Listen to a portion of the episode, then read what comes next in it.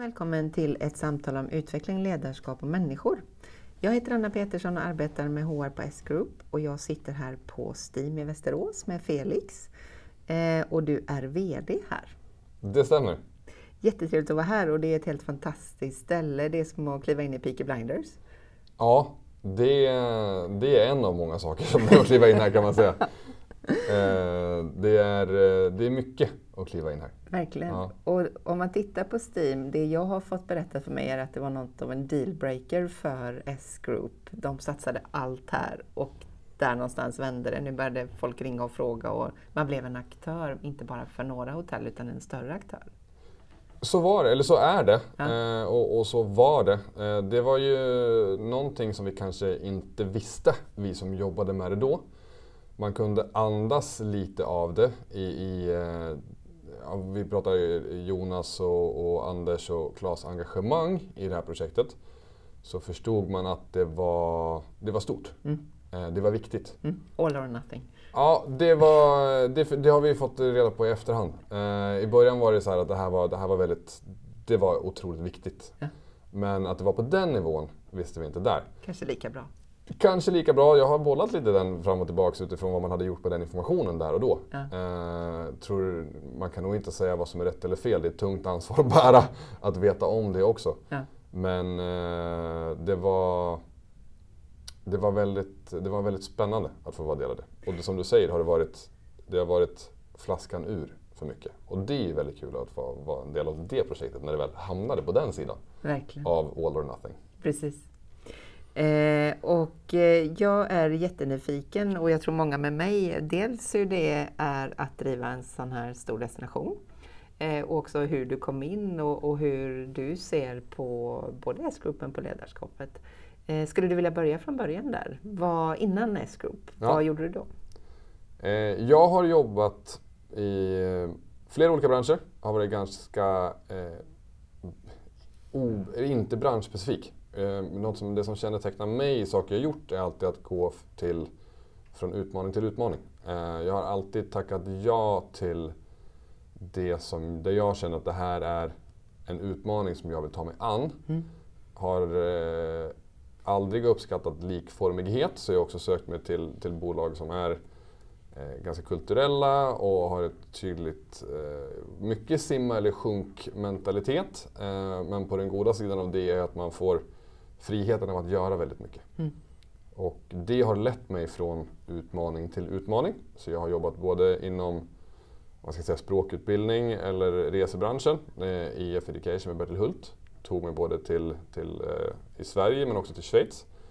Hamnade därefter inom retail och FMCG i ett eh, eh, riskkapitalist och affärsängelsfinansierad startup där vi försökte penetrera ett hål i, i i, eh, när apoteksmarknaden avreglerades. Eh, och väldigt spännande. Jag fick vara med och grunda, ta det bolaget i tre olika länder.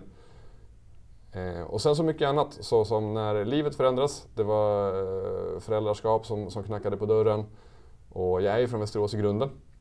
Och här fanns det väl egentligen få saker som tilltalade mig. Men där och då såg min fru en annons på, på, eh, på Instagram och började kika på det här och vad var större utmaning än att få vara med och öppna den här anläggningen i Västerås. Mm. Det var ju så once in a lifetime utmaning. Så trots att man aldrig har varit i den branschen, som i och för sig har varit oviktigt för mig, så var det absolut, den absolut största utmaningen jag kunde tänka mig här. Och när kom du in på S-Group? Och hur var det här då? Var det innan det öppnade? Det var innan det öppnade. Mm. Eh, signerade eh, mitt avtal med S eh, slutet på 2016. Men hade en ganska lång uppsägningstid från mitt, från mitt förra jobb så jag kom in i slutet, eh, om det var ja, mars eller april 2017. Om man öppnade? Öppnade augusti 2017. Ha? Så jag var, har inte varit med i projekteringsstadiet men har varit med i uppbyggnadsstadiet. Både av den kommersiella biten, men personal och det sista skedet av bygget kan man väl säga. Mm. Och hur var det? Hur, hur var öppningen? Eh, men när man tittar tillbaka på det så var det, var det ganska surrealistiskt egentligen. Eh, och jag tror inte någon av oss fattade vad det, vad det skulle ta vägen. Eh, och kanske inte ens S. Det fanns en vision, men det var ju också det största som skulle till. Mm. Så det var, det var mycket. Man var involverad i väldigt mycket. Det var Väldigt spännande och jag, i min roll då var jag ju kommersiellt ansvarig. Så det hade många hattar. Det gällde att fylla hotellet. Det gällde att fylla hotellet. Eh, marknadsföring, jag var, jag hade, var ju, jag, då fanns ju inte våra så här, commercial manager-roller. Så egentligen hade jag tre roller. Jag var revenue manager, jag var marknadschef och sen så också eh, försäljningschef för den in, det in, interna teamet. Så det var, jag hade väldigt mycket att eh, fylla hotellet mm. men också förstå hur vi kan fylla hotellet eh, utifrån den här byggnaden. Mm. Hur behöver det se ut? Mm. Vi, då fanns inte paketering på den nivå som vi är nu för att styra gästflöden. Vi pratar om regisserade upplevelser i mm. form av gästflöden. Eh, det visste vi inte hur det skulle funka på 18 våningar. Eller hur, hur beroende vi var av det. Mm. Eh, det, fick vi, det fick vi lära oss på vägen. Så att utöver fylla hotellet, förstå vad det hade att göra för gästupplevelsen men också för medarbetarnas eh, skull. Hur det påverkar, hur gästflöden påverkar allt. Mm. Och hur många var ni när ni öppnade? Vi var ungefär 120 anställda när vi ja. öppnade. Ja. Och hur många rum? 227 rum. Ja. Sen har vi växt både i anställda och i rum. Just det. Och hur ser det ut idag? Så idag är vi 264 rum. Ja. Eh, vi är i talande stund 550 anställda. Wow. Och i det här har det också varit en pandemi. I det här har också varit en pandemi. Så vi, var ju, vi hade en otrolig tillväxtkurva. När, när riksindex eh, ökade med, med ungefär 3 för, för vår bransch så ökade Västerås med 23 Mm. Så att, eh, vi, eh, vi tillförde ett helt nytt besöksantal till, till Västerås som hade varit en ganska stadig marknad. Så det var ju i sig väldigt spännande. Men eh, när pandemin kom så var vi fortsatt i en kraftig tillväxt. Mm. Eh, så det blev ett, ett, tydligt hack i kurvan. Men efter pandemin så har vi egentligen tagit vid den kurvan. Som att, eh, det känns konstigt att säga, men nästan som att ingenting har hänt. Mm. Det är fantastiskt. Och VD-rollen tog du dig an ganska snart? Ja, 2018. Mm. Augusti 2018, så ett, ett år efter öppning. Mm. Och lärdomar ifrån den första tiden? Eh, otroligt många. Eh, jag var där och då, det ska man ge cred för, kanske en, en, en, oprövad ledare i, i den aspekten. Eh, I form av vad, vad, vi, vad vår kärnverksamhet var och också i form av till storleken. Men så lärdomarna har ju varit eh, enorma. Den största lärdomen är väl egentligen att ha sin egen tro och övertygelse i kombination med inlyssnande och öppenhet för att få med folk på, på resan. Mm. För en anläggning den här storleken spelar det ingen roll hur, hur bra en enskild individ är. Ja. För det faller ganska snabbt när man pratar storlek. Mm. Och vad, om du tittar tillbaka nu, nu har det som sagt, pandemin har ju påverkat oss alla på mm. olika sätt, så det, det, har varit en special. Men om du tittar på vad, vad ser du är det viktigaste ledarskapet för en sån här stor eh, destination?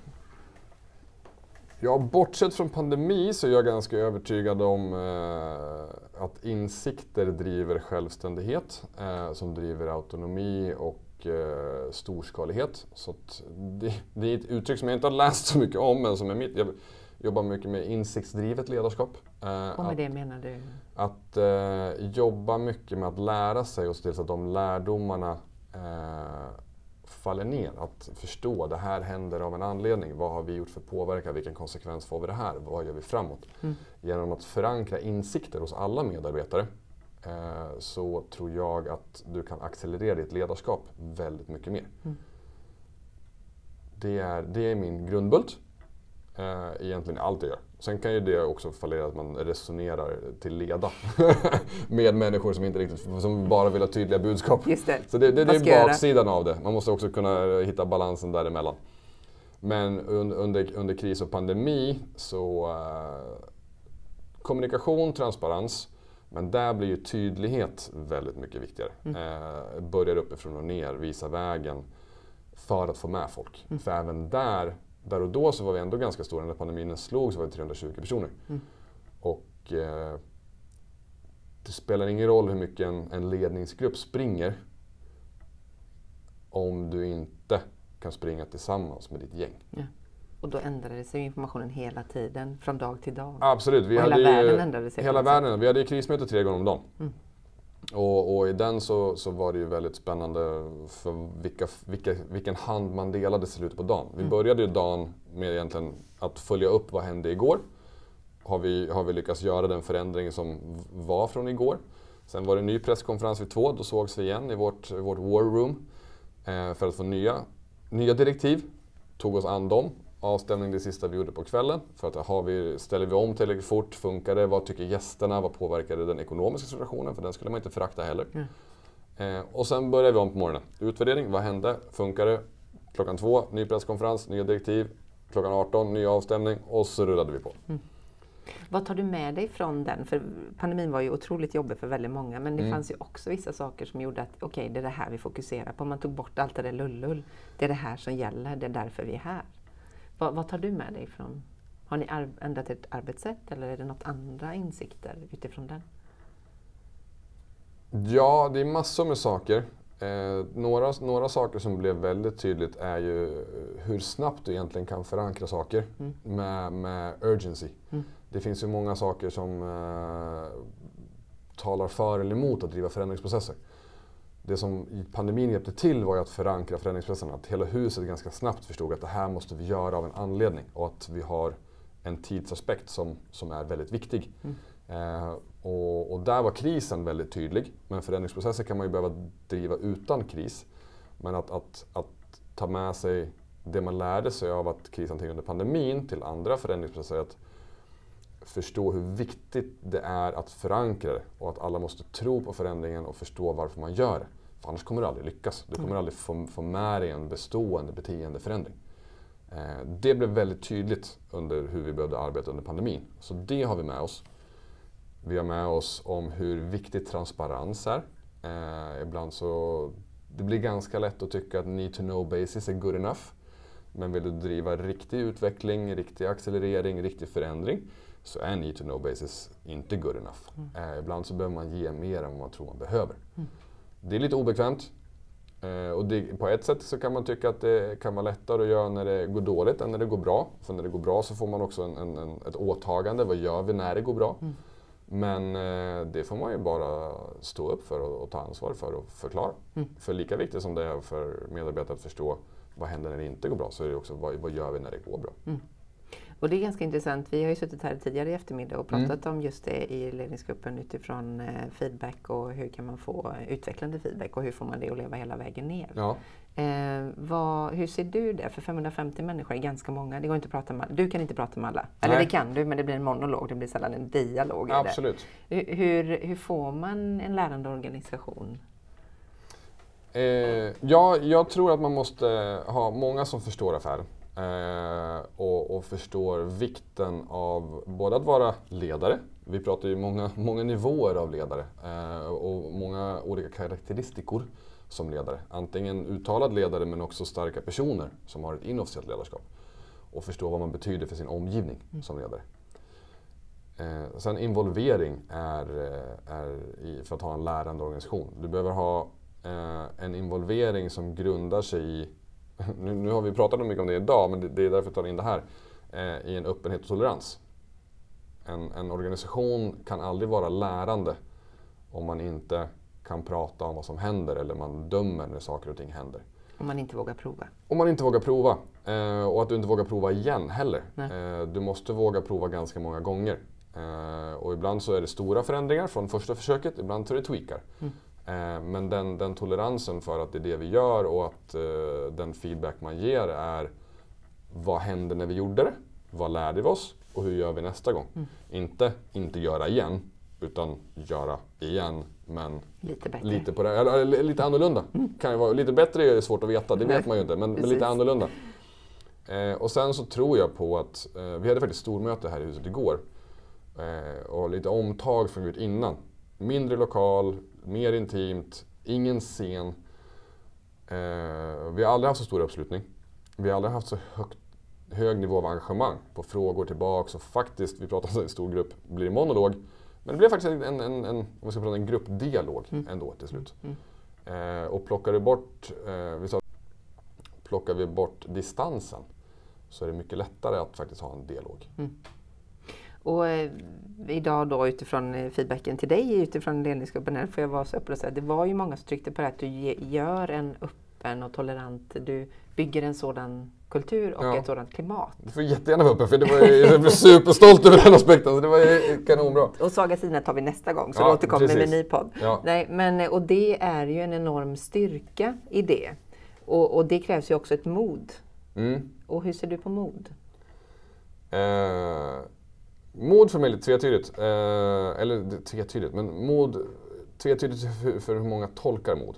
Mod kan man tro att det är djärvt att kasta sig ut och bara göra saker, men det är saker man kan tvinga sig till. Eh, på riktigt mod för mig grundar sig ju och, och i säga tro, på kärlek, men i alla fall eh, tro och övertygelse.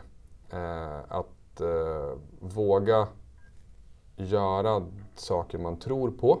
Eh, man behöver förankra det. Mod är inte att kasta sig ut för en klippa. Mod är att förstå varför, om jag kastar mig ut för klippan. Vad är det jag tror ska hända? Eh, och ha en, och ha en övertygelse. Sen behöver du en gnutta hopp i saker du gör också, i ditt mod. Men eh, att, att göra det för att det är det man tror på eller det man vill eller för att man faktiskt ser the greater good eller oavsett vad man, vilket syfte man har. Men att man landar i, i, sin, i sin övertygelse, sin vilja att förändra eller driva framåt eller vad det, vad det nu som är eh, grundorsaken. Mm. Det är snarare mod för mig än att om man tittar på att vara våghalsig. Det är väldigt skilda saker. Och när du beskriver din resa så har du alltid, eller det känns som att du varit väldigt övertygad om att det är klart att det här går bra.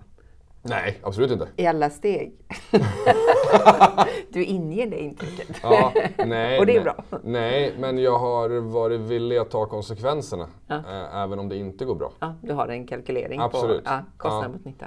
Eh, och jag, jag tror på att, eh, jag har en, en, en, en stor tro på att eh, jag vill leva mitt liv på ett sätt så att jag inte dör nyfiken. Eh, och sen så kanske det inte alltid blir den lätta vägen. Och det kanske inte blir spikrak. Och det kanske gör, nu har det inte, tyvärr, eller tyvärr, det har inte gjort så ont på vägen hit. Men, men då och då så, så bränner det till lite grann. Men det bränner inte till så mycket i, i själen eller i personen om man eh, är grundad i varför man har valt att gå den här vägen. Mm.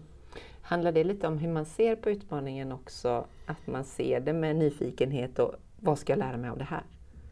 Absolut, jag tror det handlar om allt i det. Och, och snarare än att, att, att resan är, är, är vägen snarare än målet. I, I de saker jag tar mig för så, så, så har det nog snarare varit resan som är den spännande delen för mig. Och kanske inte lagt så mycket vikt i, i vart tar den mig. Ja, för det vet man inte För riktigt. det vet man inte. Och, och jag har varit trygg i, och det här är väl också det här stulet med, med, med stil och precision. Men för resultatet, och kanske svårt att säga i en sån här podd, men resultatet kan du aldrig garantera. Det enda du kan kontrollera är din insats för att nå ditt tänkta resultat. Men sen finns det många aspekter i världen som gör att det kanske inte blir det resultat du hade tänkt. Men om du kan stå för varför och din insats, för det är det du kan kontrollera, så kan du också hantera konsekvenserna oavsett in, in good or bad. Ofta så får du ett bra resultat om du gör det på det sättet, men får du inte det så är du ändå så här, tillfreds med varför man gick dit och vad man har gjort för att ta sig dit. Eh, och det här med att välja S-Group också, det pratade vi, berörde vi lite också. Vi har otroligt starka värderingar Mm. i människor. Hur, hur ser du på det? Jag tror människor är allt.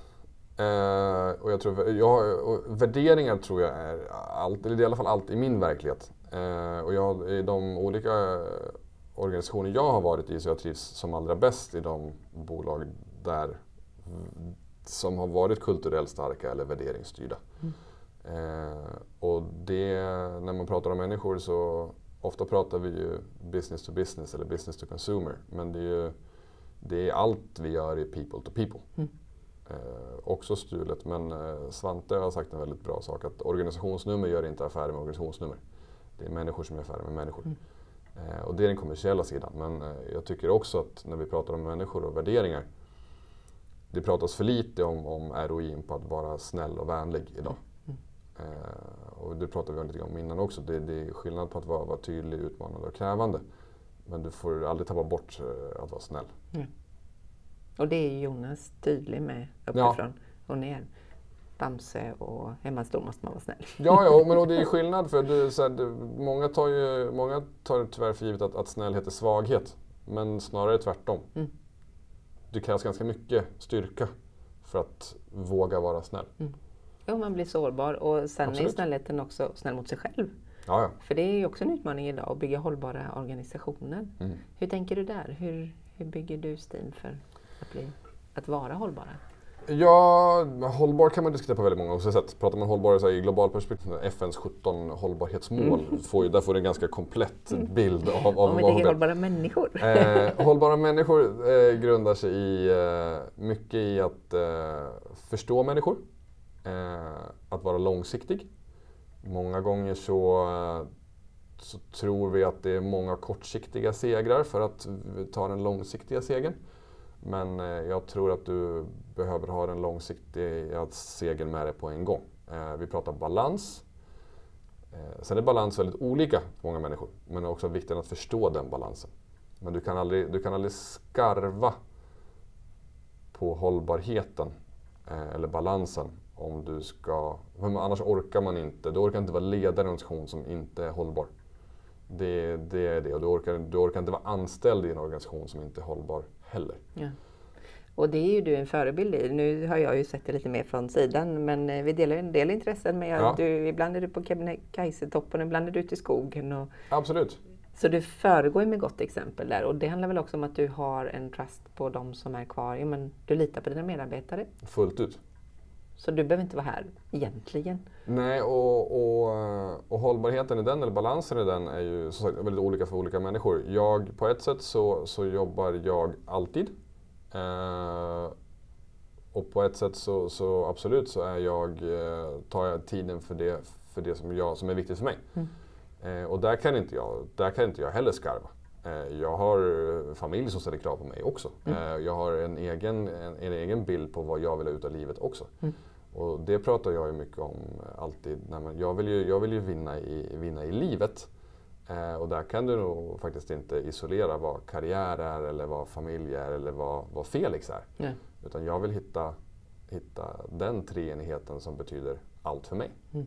Och när man har dem i, i, i linje, ja, men då brukar man också leverera på, på, de, på, de, på de punkterna. Och vi berörde det lite också det tidigare här men eh, vi har ju en fantastisk organisation med väldigt många människor som vill så mycket. Ja, ja. Så hur, hur kalibrerar man det? Hur kan man hjälpa sina medarbetare att få ihop det? Det är upp till var och en för man har ett självledarskap i det. Men hur kan vi då som organisation hjälpa människor? Och, för det, är det roligt ska man göra hur mycket som helst. Så är det. Eh, Eller man, kan, man tror att man kan göra hur mycket som helst. Man tror man kan göra mycket som helst. Eh, och det finns många exempel på där man inser sin, sin begränsning också. det, det, det, var, det fanns inte hur mycket som helst heller. Nej, jag, jag tror man måste ligga nära, man måste förstå. Eh, och eh, om vi plockar ner det på, på, på människorelationer så Många tecken ser du inte om du ligger för långt ifrån. Om, om, vi, om vi vänder på sig, om man börjar, börjar bakifrån. När man börjar fel, se, fel, se fel signaler så måste man agera. Eh, vi pratade idag mycket om, och det finns många andra som pratar om det också, men våga ställa frågan. Hur mår du? Eh, vad kan jag göra för dig? Vill du prata om det? Eh, bara för att faktiskt mer konkret eh, säga att eh, det, jag ser att någonting inte är rätt. Vad, vad kan vi göra? Eh, och många vågar ju inte ställa frågan. Man orkar inte med svaret. Och- och Man vet kanske inte vad man ska göra med svaret heller. Men många gånger, så, många gånger så är det faktiskt inte... Kanske till och med det är oviktigt. För det är bara vikten av att ha ställt frågan. Mm. Det finns någon mer runt mig Absolut. som ser mig. Eh, Det finns ju många exempel på eh, personer, i, också nu idag i ung ålder, som kan vara ensam i en skola med 2000 elever och, och flera hundra lärare. Mm. Eh, Men det handlar ju snarare om vad man gör med de relationerna. Mm. Och där ligger man så pass nära. Om du har, om du har alla grund... Det finns ju vissa hy, hygiensaker i hållbarhet också. Eh, med arbetsbelastning och, och, och de bitarna. och de Arbetsmiljö och de bitarna. Men om du, om du bygger relationer med människorna så, så har du mycket bättre förutsättningar att eh, se balansen, identifiera balansen, identifiera drivkrafter. Eh, hitta det, finna det som drar energi, det som ger energi, om vi pratar i, som emotionella bankkontot. Som är väldigt viktigt. Mm. Sen är det lättare sagt än gjort och alla som hör den här podden kommer kanske också tänka så här. Men varför gör vi inte det här då? Eh, och och eh, det, vi försöker. Och vi pratade också om det där att eh, utveckla destinationer och utveckla inom hotell och restaurang måste man komma, för du kommer ju inte riktigt ifrån, jo men eh, från EF är ju en del av det. Ja, ja Men att komma in i den här eh, branschen, Hur ser du på det? Um, väldigt luddig fråga hörde jag själv. Ja, den var lite, men uh, vill du, ska, ska jag försöka? Försök svara så ska jag, kan jag fråga igen annars. Uh, I mångt och mycket kan jag vara lite naiv uh, på många saker. Men uh, jag... det är en otrolig bransch där, där människorna betyder allt. och där man vi pratar ju i dagens digitalisering och allt sånt, men här betyder, för många som jobbar här så betyder också relationen allt. Mm. Med kollegor, med gästen. Eh, och det är någonting fantastiskt när man, när man ser det. Och det har inte jag, det har inte jag upplevt i, i någon, annan, eh, någon annanstans det varit. Vi pratade, det jag var på, på, på andra bolag, så där har man kanske sett det mellan kollegor. Men här är kopplingen så tydlig mellan både kollegor och gäst, eller som mm. vi pratar slutkund för mm. den delen.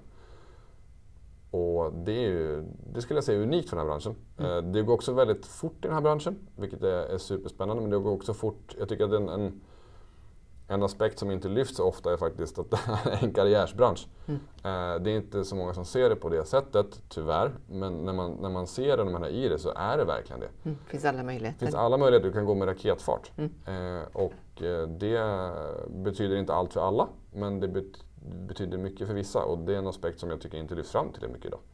Och hur var det att komma från en annan bransch in i den här? Hur, vad, vad, det kanske är svårt att komma ihåg nu. Vad var det du såg och vad var skillnaden? Eller gick det ganska lätt? För det är en ledarroll. Och... Ja, jag, jag tror ju... Jag, jag tror ju inte så mycket på det jag sa innan också, på att man, man eh, behöver vara branschspecifik. Eh, och du kan i alla branscher identifiera nyckelfaktorer som, som är viktiga. Mm. Och det, det ser egentligen ingen annan skillnad här. Däremot så behöver du, du beha, behöver ha kanske en mer gnutta empati, eh, självinsikt eh, och kanske från stora organisationer med självledarskap. Men eh, det, är ju, det händer ju fantastiska saker mellan människor också. Mm eh, i den här branschen som jag faktiskt inte har sett någon annanstans. Mm. Och eh, det kanske är mycket. Jag har, faktiskt, jag har aldrig varit på, på någon arbetsplats så länge som jag har varit på Steam. Jag har aldrig varit på någon, i någon roll så länge som jag har varit i den här rollen. Och eh, jag är, eh, man pratar om att man Hemnet-knarkar numera. Så fort du har satt en ny lägenhet så börjar du kolla på nästa. Antingen för att verifiera vad du har köpt eller kolla vad, vad gräset är grönare. Och sen jag kom in här har jag inte tittat över någon annanstans. Jag har det har inte, varit, det har inte ens varit aktuellt. Det finns så mycket kvar att göra. Det finns så mycket kvar att göra och man har så kul på vägen. Vad ska ni göra här på Steam? Hur ser framtiden ut? Oj, eh, ja men väldigt mycket. Det, det, finns, finns väldigt mycket att göra. Vi, vi fortsätter att jobba med, med att utveckla destinationen som vi ändå har varit visionen hela tiden. Vi vill, eh, vi vill gå i bräschen för att jobba med aktivering. Eh, den, den, nya, den nya besöksnäringen när vi pratar innehåll mycket aktivering, eh, koppla på saker som kanske inte direkt är knutet till hotell och restaurang, men som är närbesläktat. Mycket med underhållning, mycket upplevelser. Sen så, sen så har vi jättemycket spännande saker att göra. Vi har ju investerat väldigt mycket i system nu, eh, så det som ska bli väldigt kul är att, att kapitalisera på de investeringarna. Eh, vi digitaliserar för att kunna bli mer analoga, en väldigt spännande take på mm. det. Så att digitalisera för att kunna bli mer personlig med människorna. Eh, ha tid med de ha som tid är till det. Mm. Sen tror jag det är jätte, jättespännande resa att göra på ledarskapsbiten också. Mm. Eh, definiera utifrån vad vi är idag. Så vi har, vi har växt med, med ungefär 300 medarbetare på ett år. Eh, vad innebär det att vara ledare idag? Vilka förutsättningar behöver man? Mm. Vad är en ledare hos oss idag?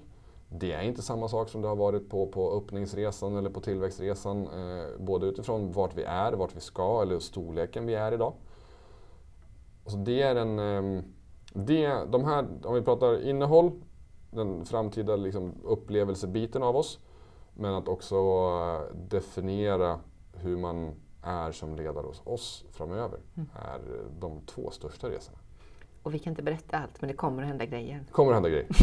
det kommer att hända jättemycket saker. ja, eh, och jag, jag har ju, vi, har, vi har väldigt många spännande saker som ska hända kommande två år, kan mm. man säga. Mm.